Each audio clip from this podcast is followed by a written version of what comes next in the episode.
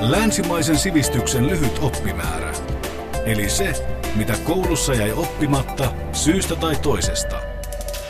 Niin, valtiotieteiden tohtori Pertti Honkanen, me puhutaan Karl Marxista. Miksi meidän pitäisi tietää jotakin Marxista? No väittäisin, että ihan yleissivistyksen vuoksi olisi tarpeen jonkun verran tuntea ja tietää Marxista, koska äh, Marxin aatteet ovat varsin merkittävästi vaikuttaneet ihmiskunnan historiaan 1800-luvun lopulta lähtien. Ja, ja Marxin nimeen liittyy yksi kaikkein vaikutusvaltaisimmista poliittisista liikkeistä, niin sanottu, tai ei nyt niin sanottu, vaan kommunistinen liike, joka kylläkin sitten sosialismin romahduksen myötä on hiipunut, että sitä ei, ei siinä mielessä enää ole olemassa kuin silloin, sanoisiko mahtavimmillaan 60-70-luvulla oli vielä olemassa. Niin, kuinka paljon Marx oikeastaan on muokannut länsimaista ajattelua, vaikka tosiaan sosialismi on hävinnyt liberalismille?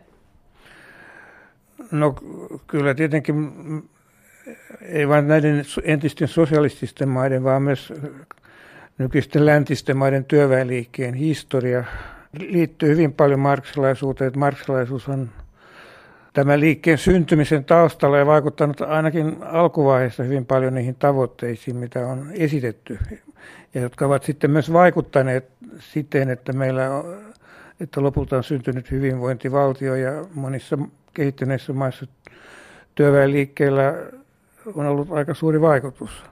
Se ensinnäkin näin sanoisiko tästä poliittisesta vaikutuksesta. Sitten jos puhutaan laajemmin yhteiskuntatieteistä, filosofiasta, taloustieteestä, niin kyllähän Marksin vaikutus ulottuu siellä laajemmin kuin tähän marksilaisuuteen itseensä, vaan kyllä sillä on sitten erilaisia niin kuin yhtymäkohtia muussa ajattelussa ja tieteessä. Niin meidän pitää siis erottaa marksilainen taloustiede ja marksismi poliittisena ideologiana vai? Niin, no tästä varmaan jotkut, tai monastikin ollaan aika tarkkojakin näistä käsitteistä, että se, että mitä Marx itse kirjoitti, mitä Marx itse ajatteli, se on yksi asia. Sitten se, mitä sitten, sitä on tulkittu poliittisissa liikkeissä, yhteiskunnallisissa liikkeissä, on vähän toinen asia. Ja aina tämä tulkinta tai, tai se, mitä on marksilaisuudeksi väitetty, niin ei aina ehkä ole sitten ollut täysin sopusoinnussa Marxin omien päämäärien tai ajatusten kanssa. Mutta tietenkin on otettava huomioon, että Marx Marksin omatkin kirjoitukset saattavat olla joltakin osin ristiriitaisia ja ne kehittyivät ajassa, muuntuivat, että sieltä, siitä voidaan tietysti löytää myös monenlaisia aineksia erilaisiin väittämiin. Tuossa alussa mainitsit jo työväenliikkeen ja sosialismin.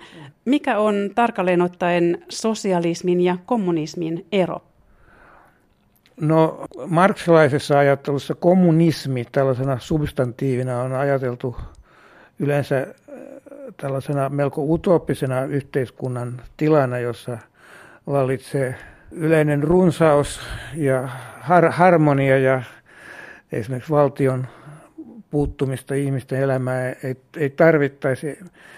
Tällaisessa kommunistisessa utopiassa ei ole myöskään rahaa ajatella, että yhteiskunta – olisi niin kehittynyt, että tai ihmisten väliset suhteet, taloudelliset suhteet voitaisiin järjestää muulla tavalla kuin, kuin rahan välityksellä ja ilman, tieten, ja ilman tällaista luokkajakoa, joka on kaikille nykyajan yhteiskunnalle, yhteiskunnalle tyypillistä. Ja sosialismi sitten niin jo Marx määritteli ja hänen tämä työtoverinsa Engels määritteli, oli se enemmänkin tämmöinen siirtymävaihe sitten kapitalismista tähän kommunismiin, joka on sitten jossakin kaukaisemmassa tulevaisuudessa ja jossa vielä sitten on paljon tässä sosialistisessa yhteiskunnassa paljon niitä sanoisiko puutteita tai piirteitä, mitä on kapitalistisessakin yhteiskunnassa. No niin tai näin, niin ainakin sitten minua jonkun verran häiritsee sitä, että on sanottu, että nämä itä, entiset Itä-Euroopan maat oli, olisivat olleet kommunistisia. Ne eivät tässä markkalaisessa mielessä olleet kommunistisia, mutta mutta tietyn, tietyn tyyppistä sosialismia ne epäilemättä edustivat. Että siihen, siihen väitteeseen, että ne olivat sosialistisia kyllä aika pitkälle yhtyisin. Tätä voi vielä täydentää siten, että tietysti puhutaan sitten kommunistisesta liikkeestä tai kommunistisesta aatteesta, niin kuin on, sitten on tavallaan semmoinen liike, joka pyrkii tähän kommunismiin, mutta kommunismi sitten tämmöisenä yhteiskuntatilana on sellaista, yhteiskunnan tilana on jotakin sellaista, mitä me emme ole nähneet. No olisiko esimerkiksi Neuvostoliittoa ja Itäblokin maita syntynyt ilman Marksin ajattelua? No se on tietenkin spekulatiivinen kysymys, mutta totta tietysti on, että tässä sosialistisessa liikkeessä, joka sitten vaihtoi nimensä sanoisiko kommunistiseksi liikkeeksi, kommunistiseksi puolueeksi, niin Marksin aatteet olivat hyvin tärkeä innoittaja ja siinä mielessä voisi tietysti väittää, että ilman Marksin aatteita ei tätä kommunistista liikettä eikä myöskään sitten näitä sosialistisia valtioita olisi ehkä syntynyt.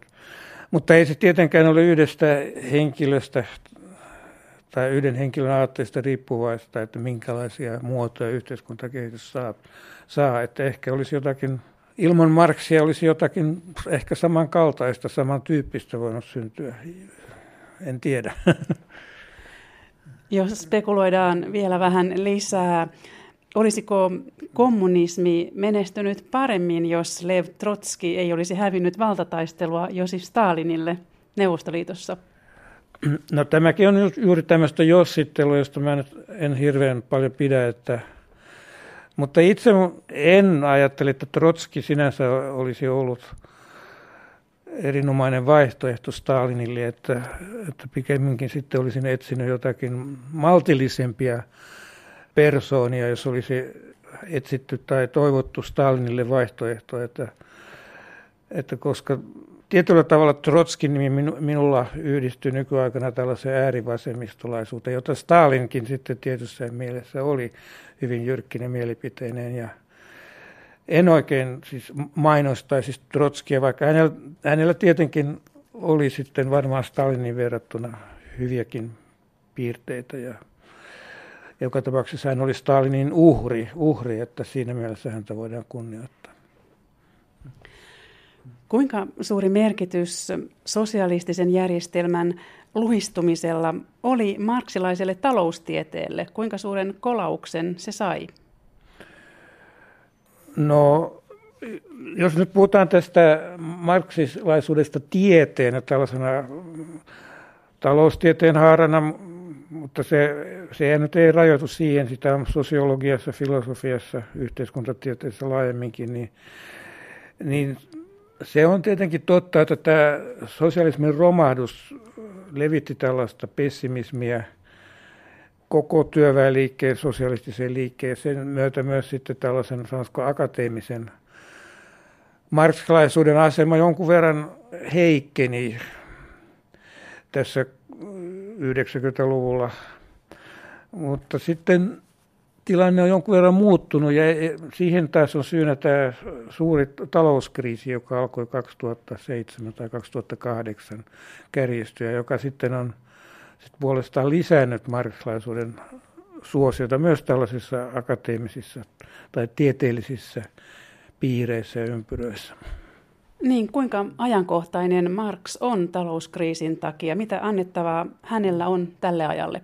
No se nyt ehkä liittyy aika paljon siihen, että tämä vallitseva taloustiede, niin sanottu valtavirran taloustiede, on ollut aika neuvoton tämän talouskriisin selittämisessä ja myös sitten keinojen löytämisessä siihen, miten siitä päästäisiin ulos. Ja Marksiin tässä kiinnitetään sen, sen takia paljon huomiota, että Marksilla ajatus siitä, että tämmöiset talouskriisit ovat kapitalismille ominaisia, toistuvia, kapitalismin oma, omista rakenteista johtuvia, niin, niin sen takia sitten Marksin, Marksista ollaan kiinnostuneita ja sieltä Marksin teoksista ehkä jotakin osviittaa löydetään nykyisenkin talouskriisin analysointiin, mutta ei tietenkään pidä uskoa, että hänellä nyt olisi kovin paljon sellaista konkreettista, jolla, jonka avulla me tätä nykymaailmaa tutkittaisiin. Tietenkin me, meidän täytyy niin selvittää tai tutkia tätä nykytilannetta, kaikkia niitä konkreettisia seikkoja, jotka ovat johtaneet tähän talouskriisiin ja siihen tilanteeseen, jossa nyt sanotaan Suomessakin ollaan. Yle Puhe. Valtiotieteiden tohtori Pertti Honkanen, jos puhutaan vähän Marksin elämästä. Hän syntyi juutalaiseen perheeseen Preussissa. No, Marksin elämästä ja elämäkerrasta on kirjoitettu hyvin paljon ja siitä tiedetään paljon. Aikaisemmin tehtiin vähän tai julkaistiin aika lailla vähän tällaisia muodollisiakin elämäkertoja, mutta nyt on menty entistä enemmän tällaiseen, sanoisiko, inhimillisempään puoleen tässä hänen elämäkerran tutkimisessaan. Ehkä minun tekee siinä vaikutuksen lähinnä se, että hän oli erittäin uuttera, että hän väsymättömästi tutki kirjallisuutta, erilaista aineistoa. Hän oli kylläkin sitten vähän liian ehkä, ehkä itse kriittinenkin, että loppujen lopuksi hänen elinaikanaan julkaistiin aika pieni osa siitä, mitä hän kirjoitti. Ja vasta nyky, nykyaikana sitten tiedetään paremmin se koko se hänen tuotantonsa, tuotantonsa laajuus ja mitä, se, että mitä kaikkea hän sitten loppujen lopuksi tutki ja sel, yritti selvittää. Marxhan oli peräisin sanoisiko suhteellisen hyvin toimeen tulevista piireistä, samoin kuin hänen vaimonsa Jenni, Jenni sitten oli, jos ei nyt suorastaan aristokraattipiireistä, niin kuitenkin siihen maailman aikaan katsottuna aika hyvin toimeen tulevista lähtökohdista, mutta hän, hän sitten filosofian tutkimalla niin kuin päätyi sitten aika lailla radikaaleihin johtopäätöksiin, jotka sitten eivät sitten nykyaikana, eikä silloinkaan kovin paljon sitten näitä hyvin toimeen tulevia piirejä ehkä miellyttäneet. Ja en mä, nyt, mä en ole nyt sinänsä niin kuin hirveän paljon tähän Marksin elämäkerran yksityiskohtiin niin kuin paneutunut. Tiedetään hyvin, että Engels oli hänen pysyvä uskollinen ystävä näissä tieteellisissä ja poliittisissa harrastuksissa ja Engels sitten joutui tai suostui auttamaan myös taloudellisesti Marksia hyvin paljon, koska Marx, Marx oli eräänlainen vapaa tutkija tai vapaa lehtimies. Hänellä ei ollut koskaan tämmöistä pysyvää, pysyvää työsuhdetta tai saati jotain vir, virkaa, josta käsin hän olisi turvallisin mielin voinut tehdä erilaisia tutkimuksia ja kirjoitella ja filosofiaa ja taloustiedettä. Että hän oli ehkä tässä mielessä myös niin kuin erikoinen tapaus, koska yleensä ajatellaan, että kaikki tiedemiehet ovat olleet jotain professoreita, heillä on ollut paljon tukijoita ja he ovat voineet ruhtinaiden ja valtion varoin sitten harrastaa tätä tutkimusta, mutta Marx ei ollut koskaan tällaisessa asemassa niin hän tosiaan koki puutetta elämässään, muun muassa asuessaan Lontoossa perheinensä. Mutta jos palataan vielä vähän takaisin, Marx kiinnostui Berliinissä opiskellessaan filosofiasta ja etenkin saksalaisista filosofista Hegelistä, mutta ei niin, että hän olisi ollut samaa mieltä Hegelin kanssa. No Hegel tunnetaan tällaisena idealistisena filosofina, jolla oli hyvin paljon vaikutusta ja niin kuin minä näen Hegelin, että hän tavallaan niin kuin näki asiat väärinpäin. Hän ajatteli, että ideat, ihmisen ajattelu niin kuin vie kehitystä eteenpäin. Että kaikki se, mitä sitten niin kuin todellisessa elämässä tapahtuu, on tämän joidenkin ideoiden heijastumaa. Ja Marx käänsi, käänsi tämän suhteen toisinpäin, että ideat ovat sitten tämän todellisen elämän, todellisen materiaalisen todellisuuden heijastumaa. Ja hän Marx jossakin muotoili näin, että hän käänsi, tämän Hegelin dialektiikan, tämän ajattelutavan, jossa vastakohdilla, ristiriidoilla oli kylläkin suuri merkitys, niin hän käänsi sen niin kuin jaloilleen toisin, toisin päin. Että sitä hän nykyään sitten kiistellään jonkun verran, että mikä oli Hegelin osuus sitten tässä äh, Marksin ajattelussa loppujen lopuksi, että onko meidän ymmärrettävä esimerkiksi tätä Hegelin dialekti, dialektiikkaa hegeliläistä käsitteistöä, jotta me voisimme ymmärtää sitten Marksin pääomaa. On sellaisia tutkijoita, joiden mielestä niin kuin tämä Hegel-tausta on tässä hyvin olennainen ja he jopa näkevät, että tämä pääoman kirjan rakennekin olisi tietyllä tavalla lainattu Hegelin logiikasta, mutta sitten on paljon vastaväitteitä myös, että katsotaan, että vaikka Marx nyt kävi, käytti jonkun verran tällaisia hegeliläisiä ilmaisuja ja oli viehättynyt tähän tästä dialektiikasta, vastakohtien taistelusta näin lyhyesti sanoen, niin hän kuitenkin sitten etääntyi Hegelistä ja lähe, lähestyi enemmän tämmöistä empiirisen tutkijan näkökulmaa sitten näistä esimerkiksi talous, tai nimenomaan tässä talouden, taloustutkimuksessa. Niin Marx karkotettiin muun muassa Ranskasta Belgiaan ja Brysselin ajoilta on peräisin iskulause kaikkien maiden proletariaatit liittykää yhteen. Kertoisitko vähän tästä elämänvaiheesta?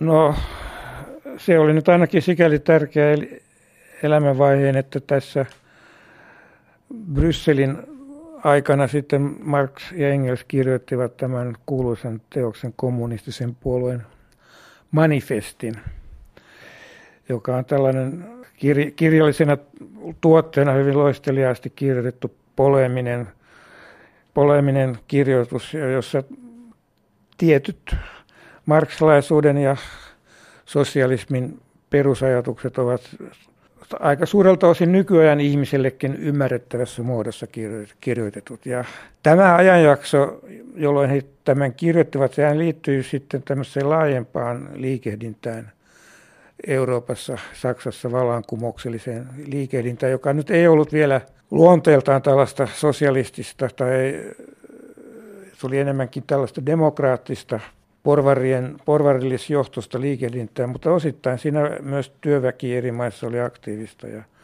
ja he, Marx ja Engels sitten tällä kirjoituksella nimenomaan työväkeä proletariaatte, niin kuin he sanoivat sitten, kutsuivat taisteluun. Ja tunnetuinta teostaan pääomaa Marx kirjoitti melko kauan. Kuinka se otettiin vastaan? No on kirjoitettu, että Marx oli hieman pettynyt siihen vastaanottoon, että oli kuitenkin aika vähän ihmisiä, jotka ymmärsivät sitä. Ja se ensimmäiset painokset oli aika, aika pieniäkin ja, ja Engels joutui tekemään työtä sitten sen tunnetuksen tekemiseksi. Hän Engels kirjoitti joihinkin lehtiin tällaisia esittelyjä, joissa hän kehui tätä. Ja tosiaan vaikuttaa siltä, että se alkuvaiheessa se ei ehkä, sen pääoman vaikutus ei ollut ehkä niin suuri kuin Marx oli odottanut. Hän oli uhrannut siihen hyvin suuren osan niin kuin kaikista ponnistuksistaan, kirjoittanut sitä monta vuotta ja tähdännyt tällaiseen sanoisiko taiteelliseen kokonaisuuteen, ei pelkästään tieteelliseen teokseen, vaan myös sellaiseen teokseen, joka tämmöisenä lukukokemuksenakin on hyvin miellyttävä ja mutta sun paksu teos, se ensimmäinen osa, joka Marksin aikana ilmestyi ja siinä on paljon alaviitteitä, numeroita, vieraskielisiä ilmaisuja ja niin edelleen. Ja se ei tietenkään sitten ollut esimerkiksi tavallisille työläisille helposti omaksuttavissa edes Saksassa. Ja, ja sitten tietysti kesti aikansa ennen kuin sitä ruvettiin kääntämään muille kielille.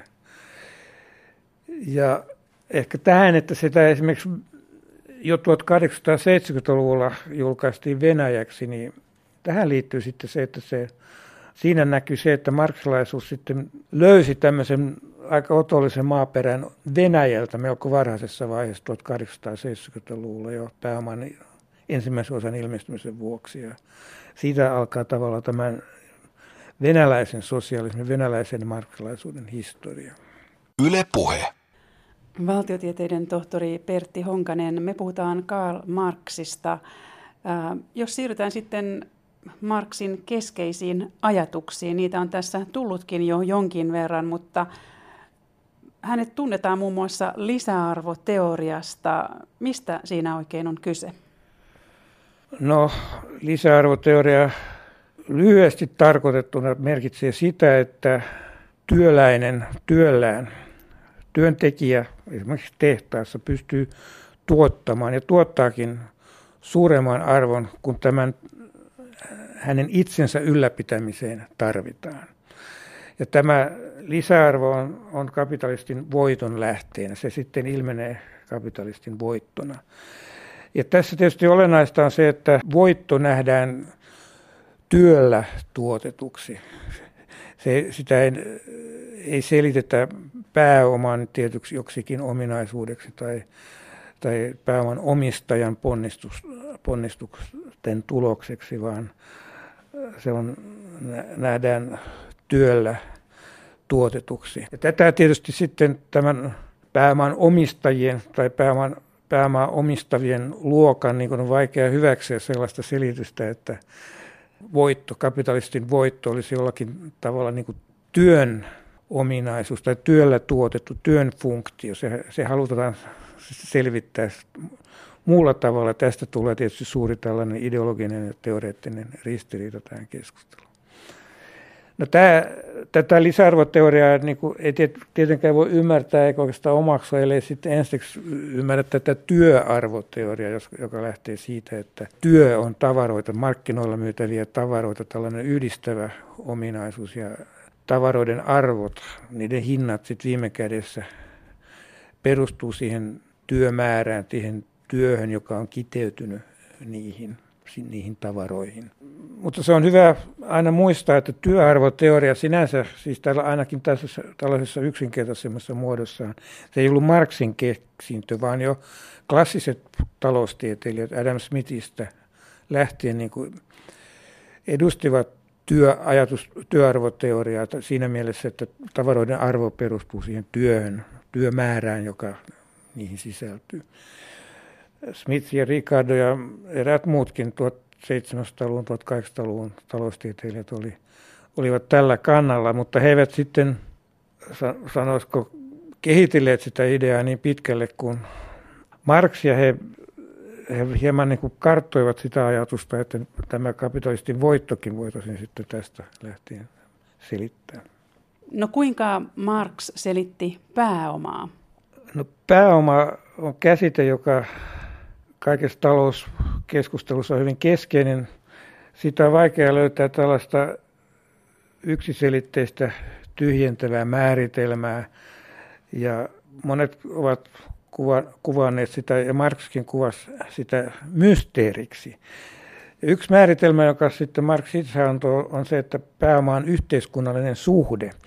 Pääoma ei ole joku mikään esine sinänsä, jokin kone tai laite sinänsä, vaan se on yhteiskunnallinen suhde, joka perustuu siihen, että osa yhteiskunnasta omistaa tuotantovälineet ja osa ei omista niitä. Ja ne, jotka eivät omista, joutuvat toimeentulon, saadakseen toimeentulo tekemään palkkatyötä pääoman omistajien omistamissa tuotantolaitoksissa ja yrityksissä.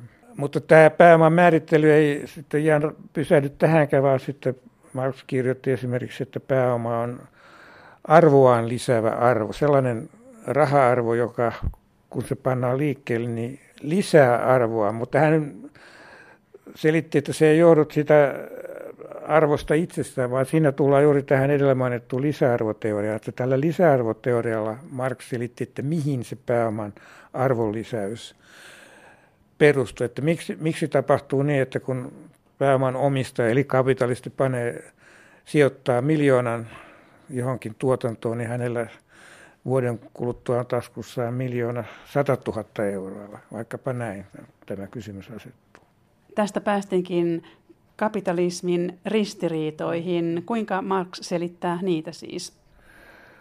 No siinä on varmaan monta tasoa, mutta syvimmillään se lähtee jo, jo siitä, siitä, että kapitalistinen talous on rahataloutta – vallitsevassa taloustieteessä toisinaan esiintyy tällainen ajattelu, että taloutta voitaisiin kuvata sitten ikään kuin ihmiset suoraan vaihtaisivat hyödykkeitä keskenään. Ikään kuin ihmiset olisivat suoraan yhteistoiminnassa keskenään ilman tätä rahan välitystä. Mutta kun tuodaan rahaa tähän kuvaan mukaan, huomataan, että kaikkiin taloudellisiin operaatioihin liittyy rahaa. Raha siirtyy, samalla kun tavarat siirtyy taas ihmiseltä toiselle rahaa siirtyy vastakkaiseen suuntaan. Ja jo tähän rahan kiertoon sisältyy tällainen kriisien tai ristiriitojen mahdollisuus, että se jossakin vaiheessa se, siihen tulee joku häiriö, pysähdys, se ketju, joka pitää tätä kaikkea liikkeessä pysähtyy tai häiriintyy jossakin kohtaa.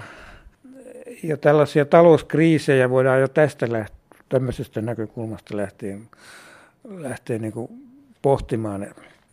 Mutta se ei tietenkään riitä, se on aika tämmöinen abstrakti selitys sitten talouden ristiriidoille ja varsinkin kriiseille, että sitten tämä pääomasuhteeseen sisältyvä ristiriita on sitten olennainen ja Marx näki taloudessa tällaisen ristiriidan, että pääoman omistajat pyrkivät jatkuvasti kasvattamaan voittoja. Siinä tarkoituksessa he joutuvat lisäämään tuotantoa, he yrittävät keksiä keinoja, millä saadaan markkinoille lisää tavaraa ja vieläpä sitten entistä pienemmin tuotantokustannuksia, jotta saataisiin suuremmat voitot siitä lisääntyneestä tavaramäärästä, joka markkinoille on tuotettu. Samaan aikaan kuitenkin sitten he yrittävät tämän näiden palkkatyöntekijöiden palkkapussin pitää mahdollisimman pienenä ja mikä sitten rajoittaa niitä mahdollisuuksia myydä sitä tavaraa entistä enemmän.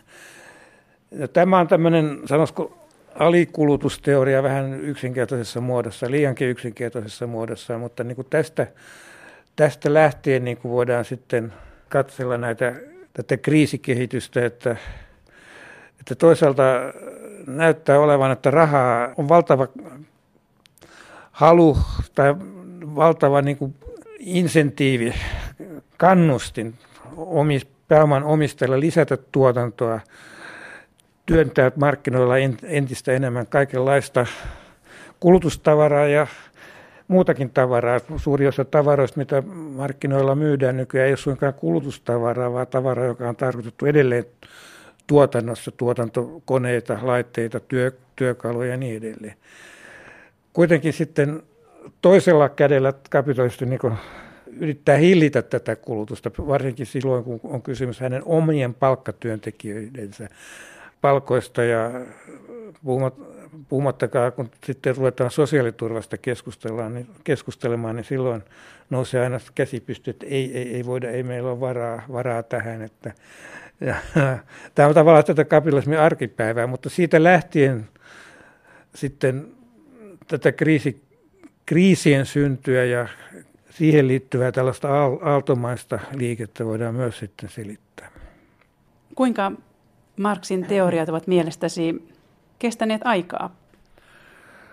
No, tässä on monta puolta. Yksi puoli on se, että marksilaisuutta tällaisena poliittisena liikkeenä ei ole olemassa, ei ainakaan niin vahvana kuin oli vielä 60-70-luvulla. Ja sielläkin, missä Marksiin vedotaan, sanotaan nyt vaikkapa Kiinan kommunistisessa puolueessa, niin Marx on enemmänkin enää vain tämmöinen, tämmöinen symboli, jonkinlainen keula, keulakuva, jota pidetään mukana siinä poliittisessa toiminnassa ilman, ilman että se siihen sisältöön, politiikan sisältöön sehän se vaikuttaisi. Ja toisaalta länsimaissa, teollisuusmaissa, täällä Euroopassa, niin vasemmistopuolueet nykyään harvemmin julistautuu marksilaiseksi. Se saatetaan Marksi viitata ohjelmissa tai asiakirjoissa, mutta se ei ole, se ei ole enää samalla tavalla sanoisi kuin julistamisen asia, kun se oli entisajan suurissa kommunistisissa puolueissa. Mutta toisaalta sitten voi sanoa, että marksilaisuus on entistä enemmän muuttunut tällaiseksi tieteelliseksi harrastukseksi, että on, on aika paljon kirjallisuutta, julkaisutoimintaa, tieteellisiä aikakauslehtiä, jotka pitävät yllä tätä marksilaista tutkimusta ja keskustelua ja, ja marksilaisuutta tällaisena tieteenä.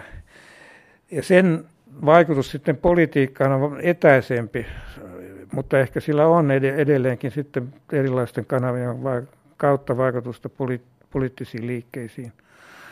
Ja kuten edellä mainittu, tai ainakin jos ei ole mainittu, niin mainitsin nyt, että tämä talouskriisi erityisesti on sitten johtanut siihen, että tämä marksilaisuuden suosio on kasvanut.